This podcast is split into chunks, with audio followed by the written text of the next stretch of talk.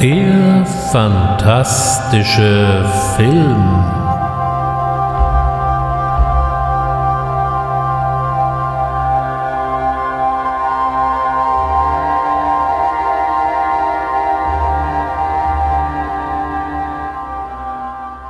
Herzlich willkommen zum fantastischen Film und heute geht es um eine Produktionsgesellschaft, nicht besonders groß aus Großbritannien, die aber über 20 Jahre doch ich will nicht sagen, den fantastischen Film dominierte, aber auf jeden Fall ihn maßgeblich beeinflusste. Und zwar reden wir von den Hammer Studios oder besser gesagt Hammer Productions. Es wird immer gern von Hammer Studios gesprochen, dabei stimmt es gar nicht. Die hatten nie ein eigenes Studio. Die hatten die Bray Studios oder später eben Elstree. Ähm, sie selber waren eine Produktionsgesellschaft. Und ich glaube, so fast jeder, der sich für den fantastischen Film interessiert, hat irgendwann mal irgendeinen Hammer-Film gesehen. Sei es Dracula mit Christopher Lee und wenn es nicht das Original war, dann vielleicht einen der vielen Nachfolger oder einen Frankenstein mit Peter Cushing. Auch da gab es ja eine ganze Reihe von Epigonen, ebenfalls mit Peter Cushing. Wir werden da im Detail noch drauf eingehen. Die Hochzeit von Hammer erstreckte sich von 1954 so circa bis auch circa 1974 und in dieser Zeit wurden dann eben mal 76 Filme produziert.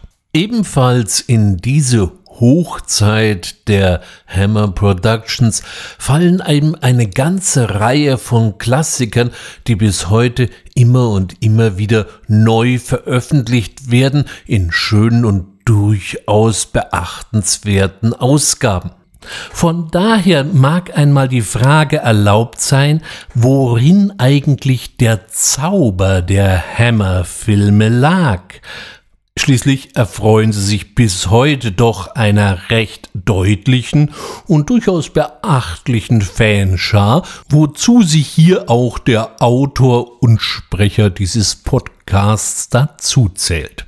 Ich lade also ein, mit mir in der Geschichte von Hammer ein bisschen herumzugraben, sich uns an den ein oder anderen Klassiker zu erinnern und vielleicht auch dem Phänomen Hammer auf die Spur zu kommen.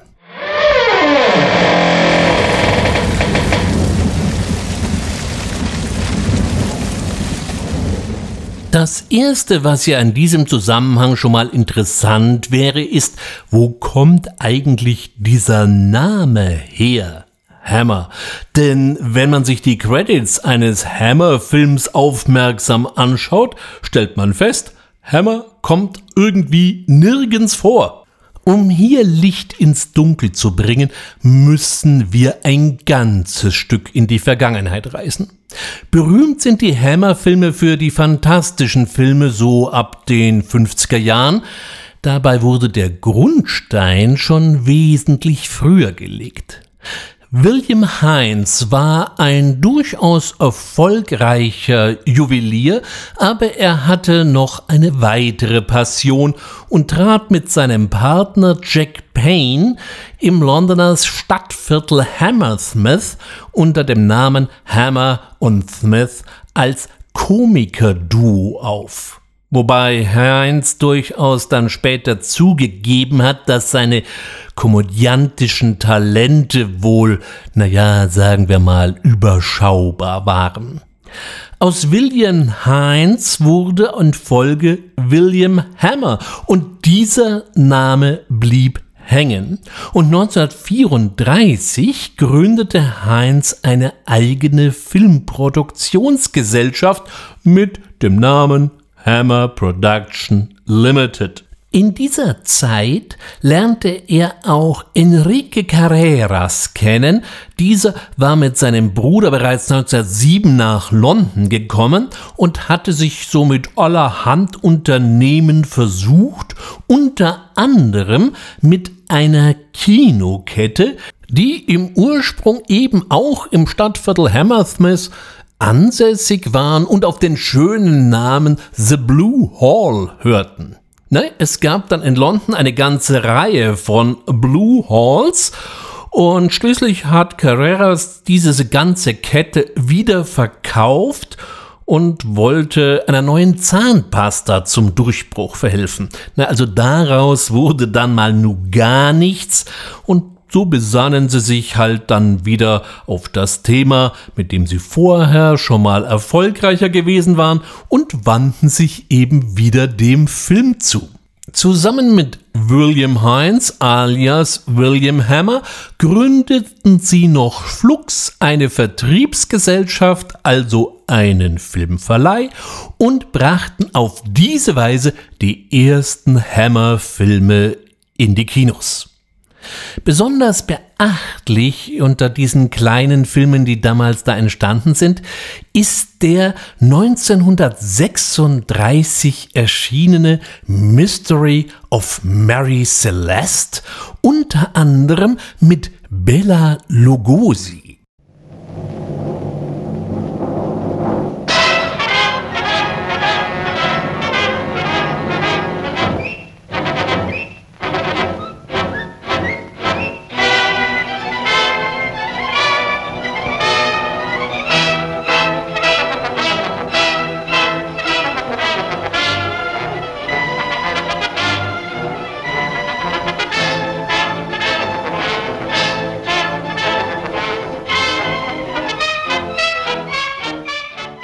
Mary Celeste gilt bis heute als eines der berühmtesten und vor allem real gefundenen Geisterschiffe.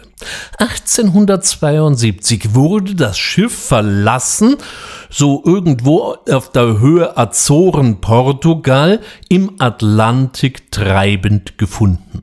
Über das Schicksal der Mannschaft gibt es bis heute haufenweise Theorien und die reichen von Piratenüberfall bis zur Entführung durch Außerirdische. Die Erklärung, die hier in diesem Film gegeben wird, kann man sich übrigens auf YouTube in ganz ansehnlicher Qualität anschauen. In Amerika erschien der Film übrigens unter dem Titel Phantom Ship und ist auch hier durchaus leicht zu finden, denn man muss sich eben nicht wenn man nämlich nach Mary Celeste sucht, erstmal durch jede Menge Verschwörungserzählungen durchwühlen, bevor man auf den eigentlichen Film stößt. Dem Film war leider Gottes kein großer Erfolg beschieden, denn die Briten hielten zu dem Zeitpunkt so gar nichts von der heimischen Filmproduktion und so wurde es erst einmal sehr still um Hammer und das sollte auch noch bis nach dem Ende des Zweiten Weltkriegs so bleiben. Nach dem Kriege stieg dann William Heinz Sohn Anthony Heinz in das Hammer-Business ein und Enrique Carreras zog sich ebenfalls zurück und machte Platz für seinen Sohn, nämlich James Carreras. Und die hatten durchaus Geschäftssinn und erwarben die Rechte an einer 1947 durchaus bekannten Hörspielserie, nämlich Dick Barton.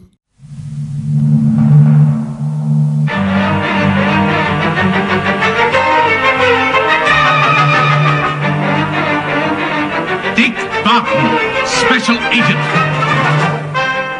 Dick Barton war auch als Film ein echter Bringer und so folgten gleich nochmal zwei Sequels und es wären vielleicht sogar noch mehr geworden, allerdings die Serie musste abgebrochen werden, da der Hauptdarsteller Don Stannard das Zeitliche segnete.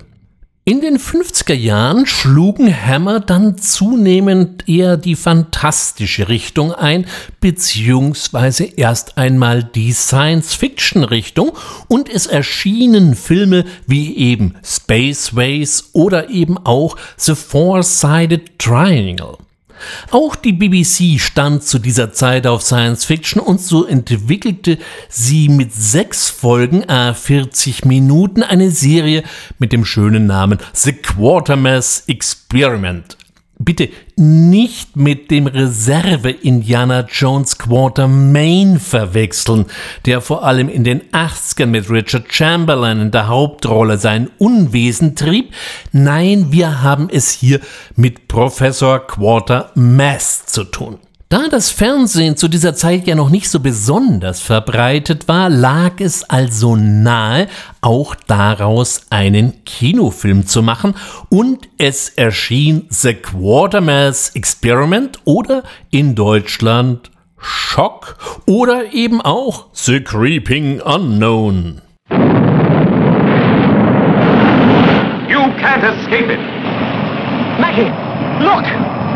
Nothing can destroy it.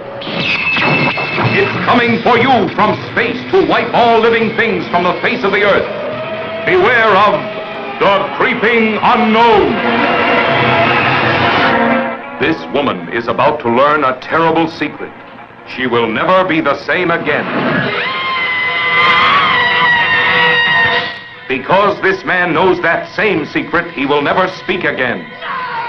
To both of them has come terror in the form of the creeping unknown. Der Astronaut Victor Caroon ist nicht nur der letzte Überlebende eines Raumflugs, ihm ist die Reise auch nicht wirklich gut bekommen und so mutiert er zu einem recht ansehnlichen Monster, dass London bzw. England bzw. natürlich die Welt bedroht und was vor schöner Kulisse spricht vor Westminster Abbey mit Starkstrom schließlich ähm, zu Fall gebracht wird. Die Regie übernahm Well Guest, der auch gleich mal das Drehbuch geschrieben hat und auch schon zuvor äh, bei dem heute recht vergessenen Robin Hood, der rote Rächer oder eben Man of Sherwood Forest seine Finger im Spiel hatte. Der war besonders in den Kindervorstellungen damals recht erfolgreich. Schock wurde jetzt auch bei den Erwachsenen ein beachtenswerter Erfolg und so wundert es natürlich nicht, dass 1958 gleich ein Sequel hinterhergeschoben wurde, Quartermass 2 oder wie er in Deutschland benannt wurde, Feinde aus dem Nichts. Listen, listen very carefully. If you ever hear a sound like this, run for your life.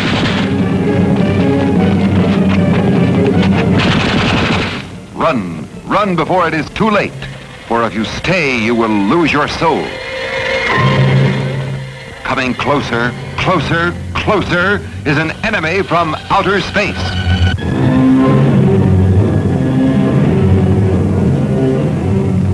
From out of this world it came, a horrifying terror that threatened mankind, haunting and possessing every human being within range, an indestructible danger beyond all earthly understanding. Vincent Broadhead is dead. Dead? I watched him die a few hours ago in that plant. His whole body covered with some kind of corrosive poisoning, eaten away. It poisoned everything it touched. The mind and the body of man was no longer in his control. Während beim ersten Quartermass noch eher das dramatische Element über die seltsame Verwandlung des unglücksinnigen Astronauten überwog, haben wir es jetzt hier mit einem Paranoia-Film reinsten Wassers zu tun. Eine geheimnisvolle, ähm, außerirdische, schrägstrich kommunistische Macht setzt alles daran, die freie Welt zu versklaven. Regie führte hier auch wieder Val Guest und auch dieses Sequel entwickelte sich zu einem respektablen Erfolg. Wer auf alte Schwarz-Weiß Science-Fiction oder Paranoia-Filme steht, kann hier bedenkenlos zugreifen. Wobei mir der zweite fast ein bisschen besser gefällt. Er ist ein bisschen weniger getragen und weist deutlich mehr Tempo auf. Allein der Autor und Quatermass Erfinder Nigel Neal, ja, der konnte mit beiden Streifen und vor allem mit dem zweiten mal so überhaupt nichts anfangen. Er haderte vor allem mit dem äh, Hauptdarsteller Brian Donlevy, der den Professor Quatermass spielte und fand ihn schlichtweg unerträglich. Don Levy war mit Sicherheit kein ganz einfacher Charakter, denn er war zu dieser Zeit praktizierender Alkoholiker und man musste mal schauen, wie lange man noch mit ihm drehen konnte und wann es wirklich niemand mehr verantworten konnte, diesen Menschen vor eine Kamera zu stellen. Außerdem hat äh, Nigel Neal nicht gefallen, dass Val Guest irgendwie ja seinen ganz eigenen Text geschrieben hat und von Neil gar nichts übernahm, das ist wohl auch ein bisschen gekränkte Eitelkeit gewesen. Leider fielen dann erstmal die Rechte an Neil zurück und so kam es, dass die Filme auf Jahre hinaus in der Versenkung verschwanden. Gott sei Dank ist das heute wieder vorbei und man kann sie durchaus finden. Doch trotz der Erfolge von Quartermass 1 und Quartermass 2 kam man jetzt eigentlich bei Hammer nicht unbedingt auf die Idee, klassische Gothics äh, zu drehen, für die sie ja dann später ebenso berühmt werden sollten. Diese Idee kam von außen. Und zwar in der Gestalt von Jack Goodlett, der damals für die bedeutende ABC Kinokette disponierte. Er soll gesagt haben, warum macht ihr Burschen eigentlich keinen Frankenstein? So hat es zumindest später Michael Carreras kolportiert, der Enkel des legendären Enrique. Er erinnert sich weiter, für uns war das damals so, als ob Gott zu uns gesprochen hätte. Als kleine, unabhängige Firma war das quasi ein Befehl. Und so reifte eben der Entschluss, einen Frankenstein zu realisieren. Es ist irgendwo eine Ironie der Geschichte, dass ausgerechnet Milton Sabotsky und Max Rosenberg die erste Idee und auch das erste Skript zu dem neuen Frankenstein hatten. Die beiden haben später die Produktionsfirma Amicus gegründet und wurden zu Hammers schärfsten Konkurrenten. Doch so weit waren sie damals noch lange nicht, sondern noch rechte Anfänger, die gerade mal ein Musical produziert hatten. Dieses erste Skript schickten sie dann an Kenneth Hyman, damals Präsident von Associated Artists. Der sah zwar Potenzial in dem Stoff, aber traute den Autoren nicht zu, die Geschichte auf die Leinwand zu bringen und gab das Skript weiter an James Carreras, der war von dem Stoff durchaus angetan, aber sein Sohn, der sah Probleme. Zum einen gab das Drehbuch gerade mal Stoff für 55 Minuten Film her und außerdem war da noch das Problem, dass die Rechte für das Make-up des Monsters bei der Universal lagen und die wachten darüber, wie der Drache auf über den Schatz. Nach so einigem Hin und Her wurden Sobatsky und Rosenberg erstmal ausbezahlt und äh, Jimmy Sangster hat dann ein weiteres Hammer-Urgestein, das endgültige Skript geschrieben. Jetzt war nur noch die Frage, wer spielt den Baron Frankenstein? Hier fiel die Wahl auf einen schon damals sehr formidablen Fernsehstar, nämlich Peter Cushing. Als Cushing gehört hatte, dass Hammer plane, Frankenstein zu verfilmen, ließ er selber über seinen Agenten verlauten, dass er Interesse an der Rolle habe. Und James Carreras im Gegenzug war begeistert denn der Name Peter Cushing wurde zumindest in Großbritannien für gewaltig Publicity sorgen. Also blieb jetzt nur noch die Frage nach dem Monster. Hier wurde der Agent eines gewissen Christopher Frank Carradini Lee beim Produzenten Anthony Hines vorstellig und ähm, der meinte, er hätte da diesen hochgewachsenen Kerl, der wäre für die Rolle des Monsters wie geschaffen. Heinz hatte noch nie von diesem Schauspieler gehört, also dachte er sich aber, dass bei all den Bandagen und der Maskerade da wohl nicht viel schiefgehen könnte. Kamera und Licht übernahmen Jack Asher und die Regie Terence Fisher und heraus kam Curse of Frankenstein, der erste Frankenstein in Farbe. More than a hundred years ago, in a mountain village in Switzerland, lived a man whose strange experiments with the dead have since become a legend. A legend that is still told with horror the world over. We've only just started, just opened the door. Look, now's the time to go through that door and find what lies beyond it. But don't you see, Paul? We've discovered the source of life itself, and we've used it to restore a creature that was dead. This is Frankenstein, who revolted against nature, who experimented with the devil and was forever cursed. His unwilling collaborator was Paul Kremp. I can't prove you murdered. Hier wird erstmalig das Geheimnis von Hammer so richtig deutlich. Besonders üppig waren die Budgets ja nie. Aber wir sehen, dass hier das Team bei der Arbeit quasi aus ganz wenig sehr Hochkarätiges gemacht hat. Curse of Frankenstein belegt sehr schön den Unterschied zwischen einem Film mit einem kleinen Budget und schlichtem Trash. Im Unterschied übrigens zu den äh, Universal Frankenstein-Filmen aus den 30ern steht hier auch nicht das Monster, sondern eher der Baron selbst im Vordergrund. Natürlich verwundert es nicht, dass diese Fassung mit dem ursprünglichen Roman nicht mehr allzu viel zu tun hat, aber ganz offen gesagt, das ist hier auch nicht so tragisch, denn die Geschichte trägt sich durch sich selbst. Peter Cushing als Frankenstein ist wesentlich rücksichtsloser und zynischer als sein literarischer oder auch sein schwarz-weißer Filmvorgänger. Baron Frankenstein ist hier mehr ein rücksichtsloser Aristokrat als ein verrückter Wissenschaftler. Und neben der Tatsache, dass uns alles quietschebunt und in Farbe serviert wurde, ist vor allem die Drastik für die damalige Zeit gar nicht mal so ohne. Da werden Köpfe in Säure aufgelöst und Schafsaugen durch die Lupe betrachtet.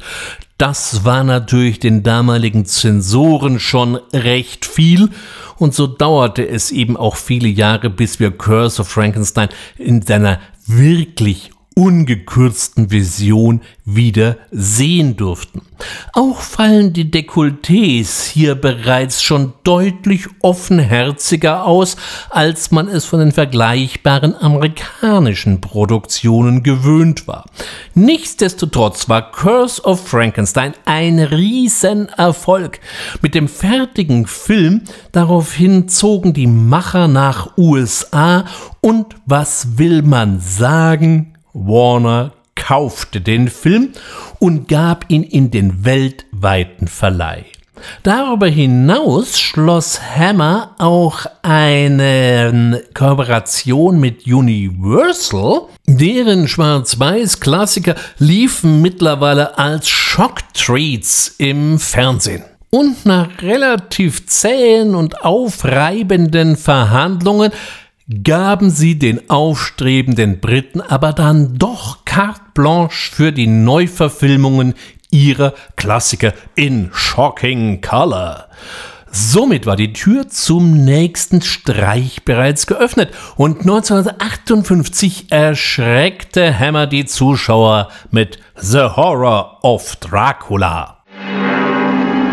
This is the story of Dracula. A creature who destroys all whom he touches.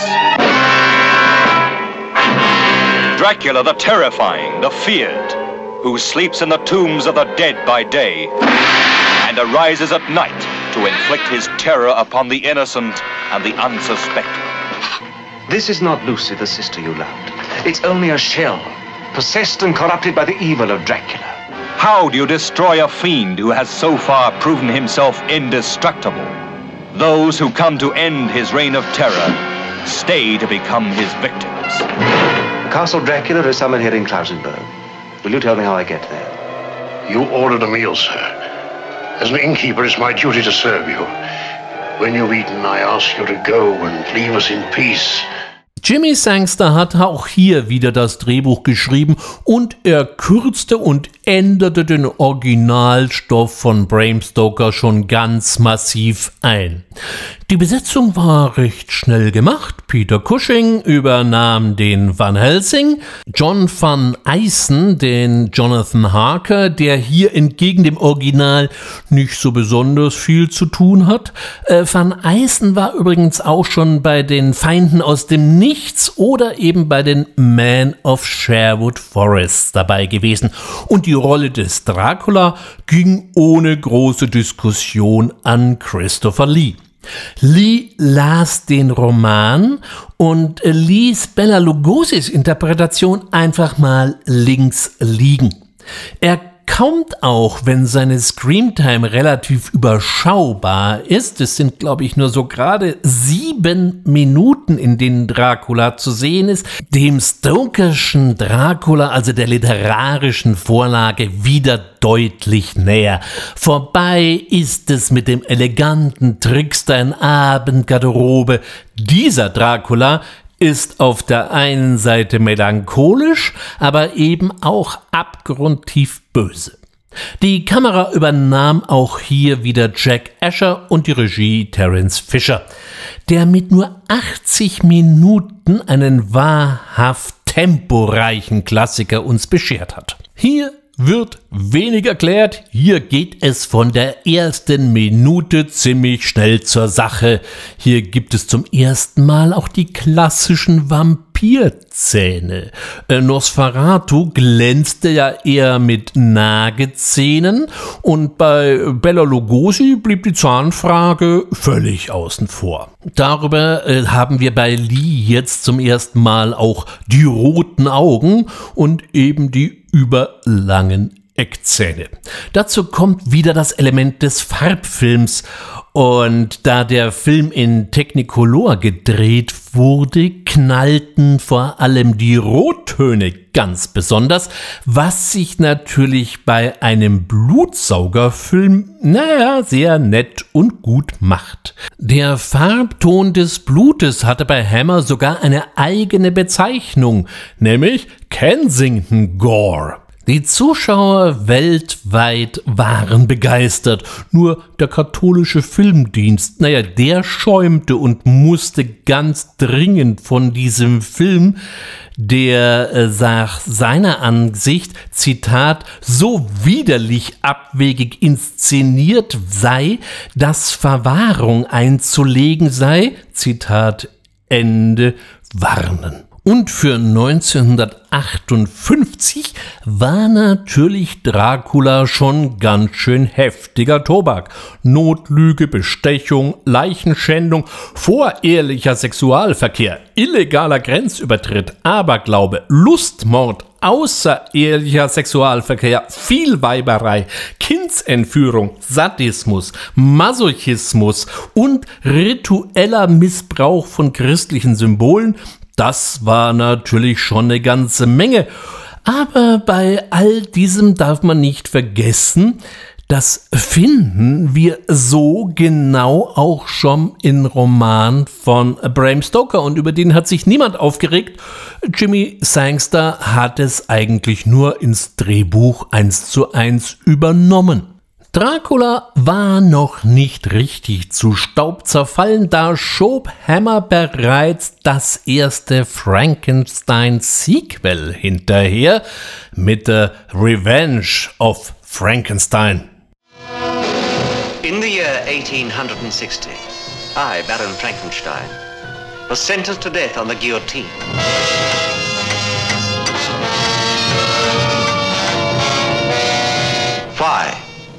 Why had the world condemned me? Because I was the first man to create another living being.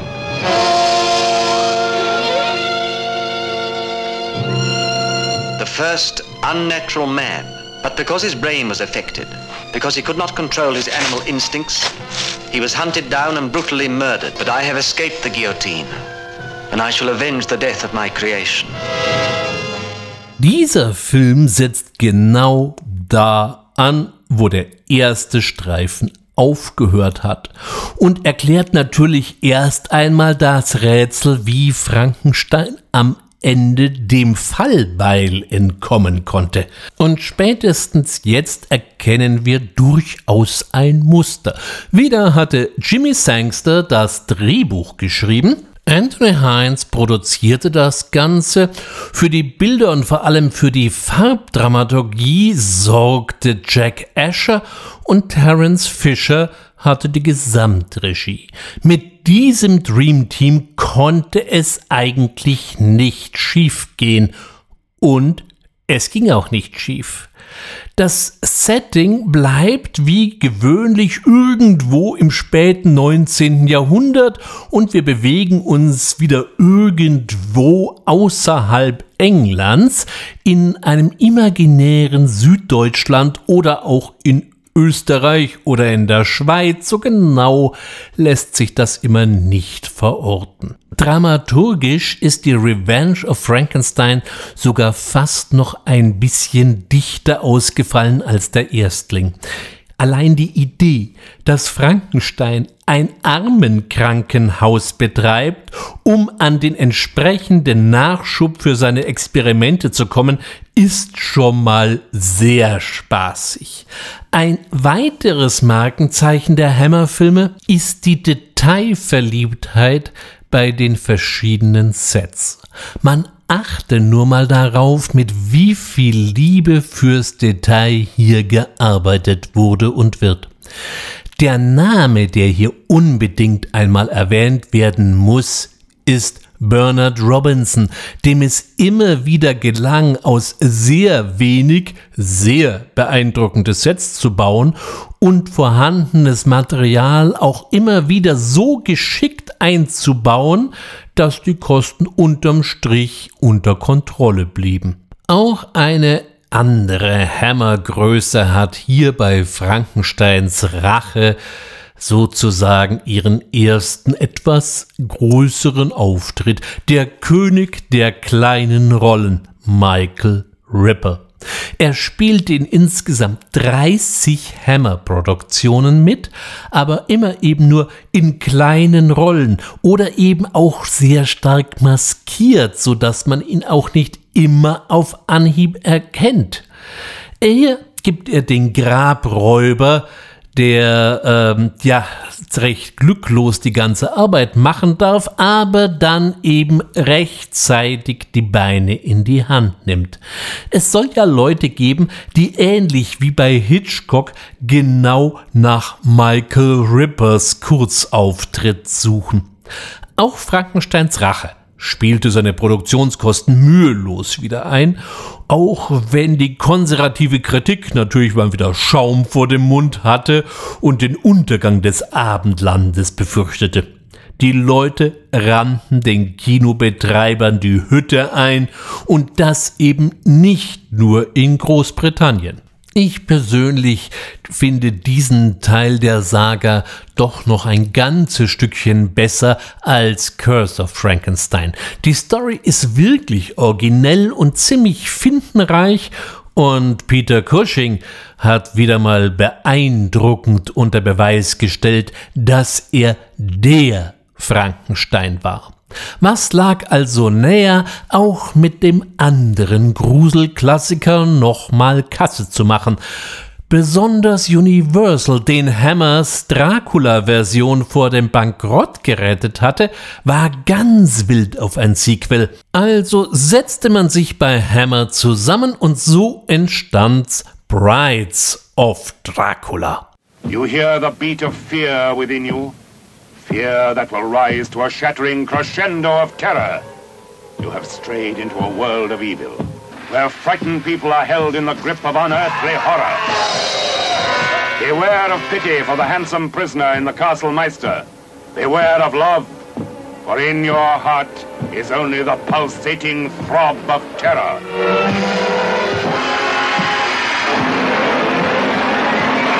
Starring Peter Cushing as the Doctor locked in mortal combat with overwhelming evil. Also starring Frida Jackson as Greta, who served the vampires with insane loyalty. Martita Hunt, the Baroness, victim of her own son. Beautiful Yvonne Monlore, France's latest sex kitten, as Marianne, whose beauty was her passport to the twilight world of the undead. David Peel as the Baron, blindingly handsome.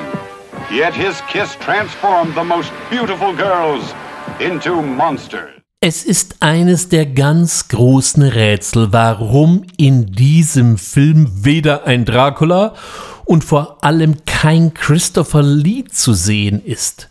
In seinen späteren Jahren hat sich Lee ja gerne ein bisschen geziert, wenn es darum ging, den Vampirgrafen zu geben, aber hier stand er ja noch relativ am Anfang seiner Karriere.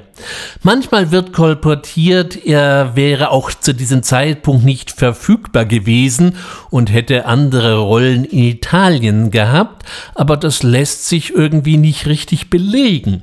Man weiß es bis heute nicht so richtig. Ja, und das Fehlen des Titelheldens ist dann nicht das Einzige, was an diesem Film für mich nicht so ganz ausgegoren ist. Das Drehbuch gab Anthony Hines bei Jimmy Sangster in Auftrag. Arbeitstitel Disciples of Dracula. Mit Sangsters Entwurf war Heinz allerdings nicht so richtig glücklich und gab das Skript weiter an Peter Bryan zur Bearbeitung. Ja, danach hieß das Ganze dann schon mal Brides of Dracula. Äh, kurzfristig hatte man auch mal über The Damned of Dracula nachgedacht, aber das verschwand ganz schnell wieder in der Versenkung. Hier sollte jetzt eben Van Helsing am Ende durch die Beschwörung dunkler Mächte den Vampir besiegen.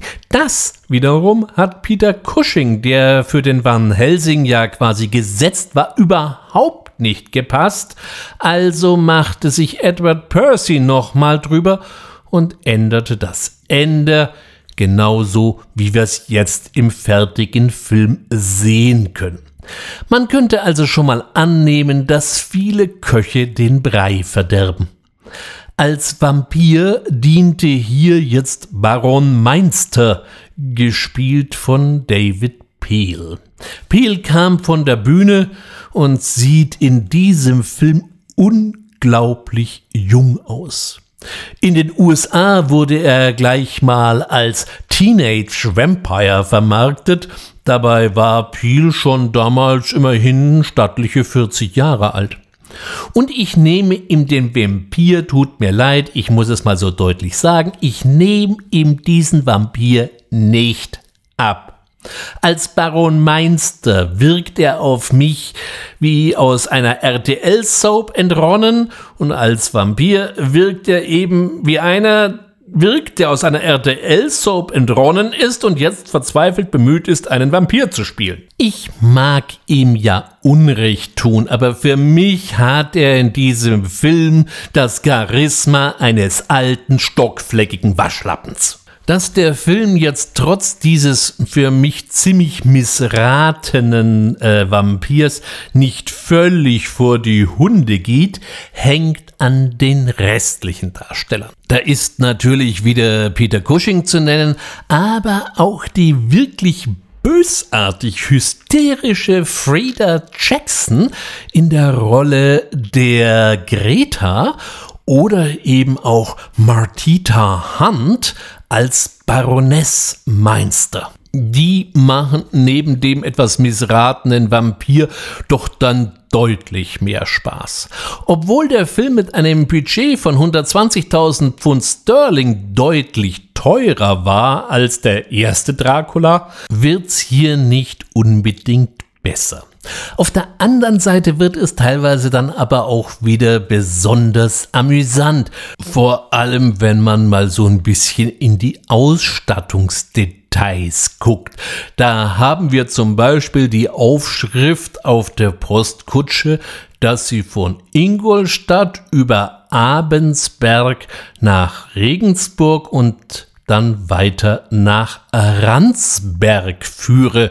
Die ersten drei Orte sind durchaus real und auch Ingolstadt, Abensberg und Ringsburg, das würde auch so einigermaßen als Route funktionieren.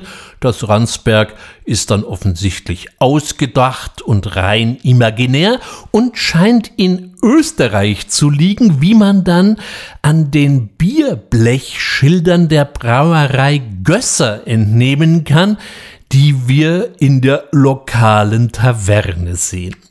Heute würden bewegte Kreise wahrscheinlich aufheulen und was von Produktplatzierung krakeelen. Anno 1960 war es einfach nur Liebe zum Detail. Auch das Pappschild mit der Aufschrift Rotwein und das Ganze in Fraktur geschrieben, mit einem leider unleserlichen Preis darunter, dürfte den Fans nicht ganz unbekannt sein, konnte man es doch schon in The Horror of Dracula bewundern. Es sind eben diese vielen Kleinigkeiten bei gleichzeitig sehr solidem filmischen Handwerk, die diese Filme doch recht liebenswert und auch so langlebig machen. Auch Brides of Dracula machte, obwohl ich ja ein etwas eingetrübtes Verhältnis zu dieser Vampir-Story habe, durchaus seinen Schnitt. Allerdings sollte es dann doch sechs Jahre dauern, bis der Vampir wieder aus der Gruft stieg. 1959 nahm man sich nach dem Frankenstein, Dracula und der Mumie, die ich an dieser Stelle jetzt ausspare, Fans der diversen Mumienfilme oder auch Bandagen-Fetischisten, verweise ich gerne an die ältere Ausgabe äh, dieses Podcasts. Da habe ich nämlich schon mal eine ganze Folge nur über Mumienfilme gemacht. Hammer nahm sich also einen weiteren Klassikerstoff zur Brust, nämlich Dr. Jekyll and Mr. Hyde nach der gleichnamigen Kurzgeschichte von Robert Louis Stevenson. Und diesen Stoff haben sie interessanterweise gleich zweimal verfilmt. In der älteren Fassung von 1959 findet der junge Dr. Jekyll die geheime Rezeptur seines Großvaters und verwandelt sich dann in Teddy Hyde, der eher die lokalen Tanzböden als die Unterwelt unsicher macht.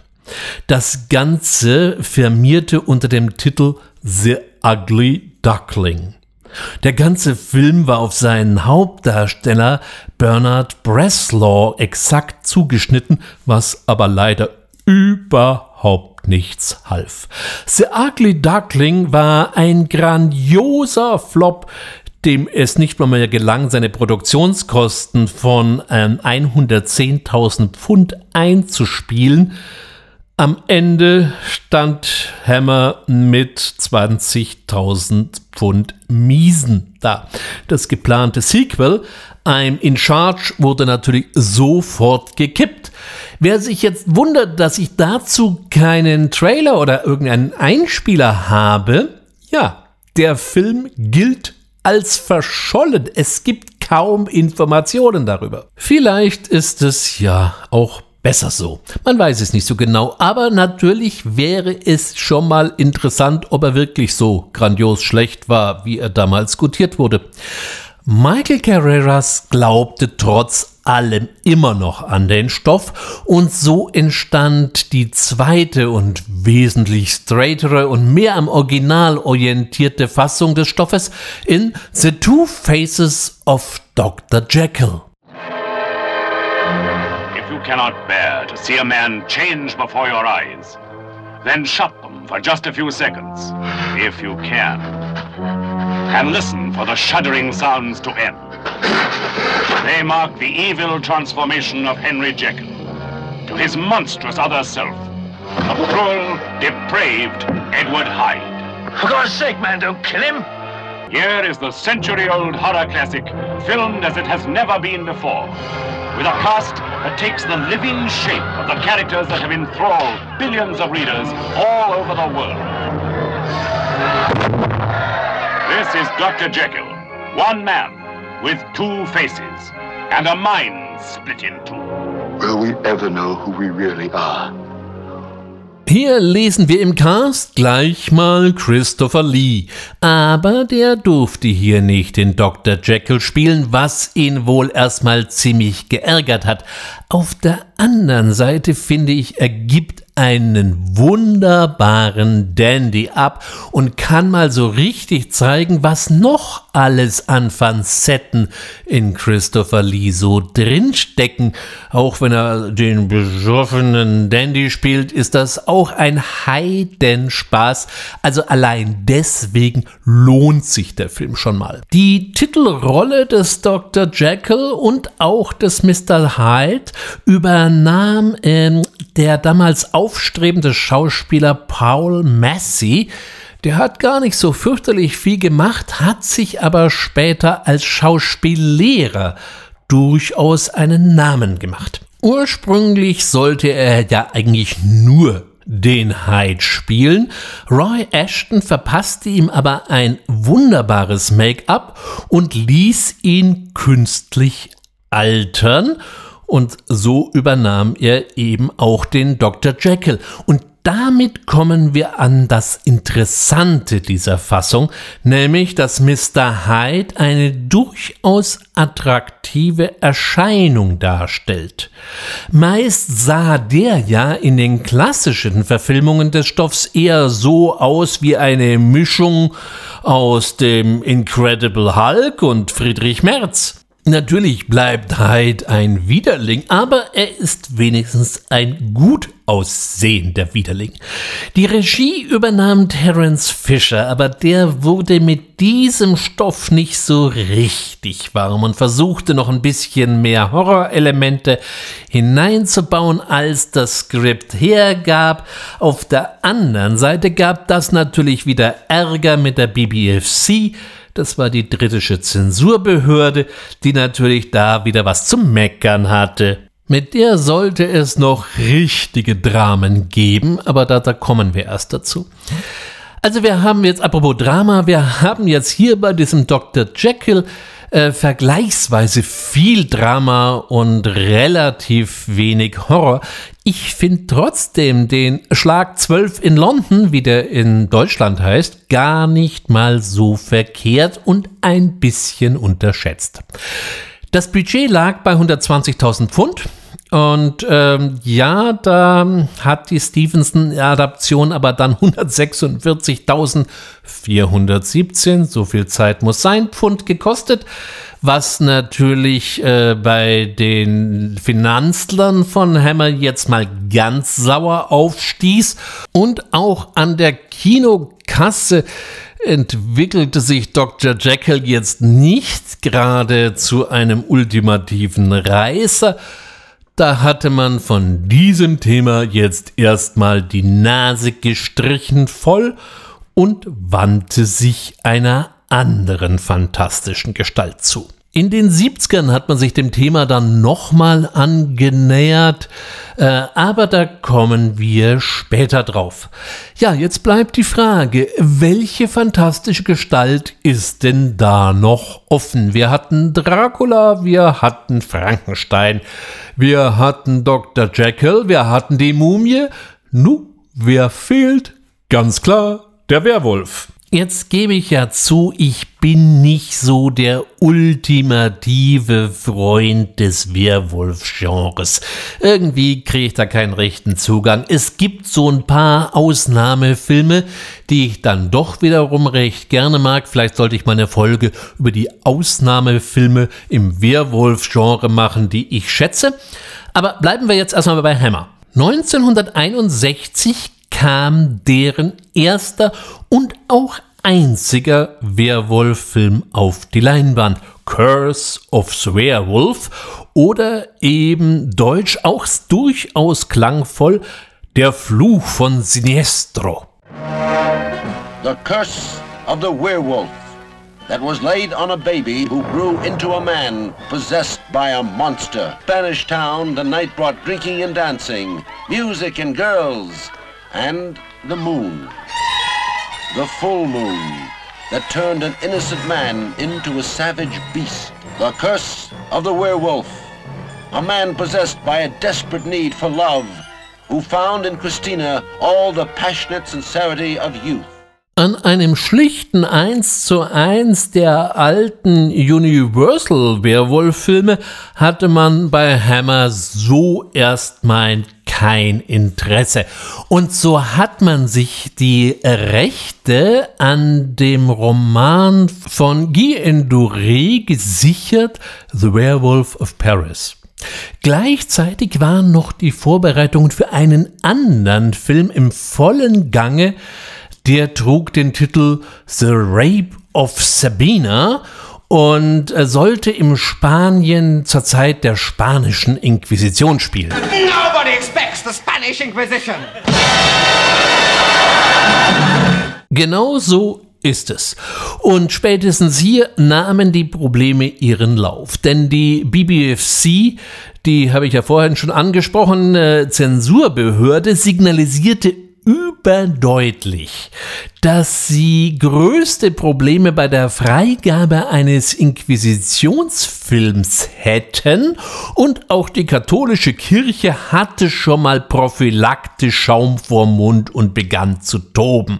Also beschloss James Carreras, das ganze Projekt zu stoppen, auch wenn das bedeutete, dass wahrscheinlich erstmal der Haussegen schief hing, weil sein Sohn Michael war darüber not amused. So rutschte jetzt Curse of the Werewolf etwas mehr ins Mittelpunkt des Interesses, nur leider war jetzt überhaupt kein Geld mehr da, um einen Autor für das Drehbuch zu bezahlen und so hat Anthony Heinz sich eben gerade mal selbst hinter die Schreibmaschine gesetzt und verwendete, damit es keinen Ärger mit der Gewerkschaft gab, das Pseudonym John Elder.